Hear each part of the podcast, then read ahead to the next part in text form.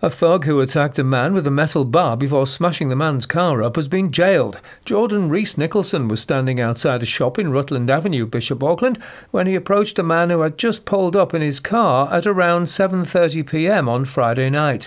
The 20-year-old of Bell Street in Bishop Auckland proceeded to attack the man and smashed his windscreen with a bar before fleeing the scene along with others who were also involved. Officers identified Nicholson from CCTV and arrested him. He was charged with affray and possessing an offensive weapon. He was put before Newton Aycliffe Magistrates Court on Monday, where he pleaded guilty to both charges and was sentenced to 10 months in prison. Police are appealing for witnesses to a violent disturbance in Darlington on Tuesday evening, August the 23rd. The incident happened around 6:45pm in Westminster Road and involved several males of varying ages. Officers quickly arrived at the scene and arrested 5 people, who remain in police custody where they will be interviewed by officers.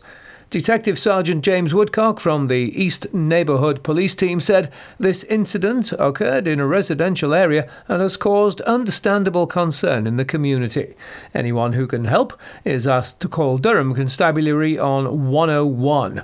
And finally, a woman who was part of a group which supported striking miners in the 1980s, including her own husband, has been cast in the stage show of the hit film Brassed Off. 71-year-old Denise Smithson was part of Eppleton Miners' Wives Support Group in Hetton-le-Hole when her husband Denis was on strike from his job as an electrician in the mines during the 1984-85 period of industrial action.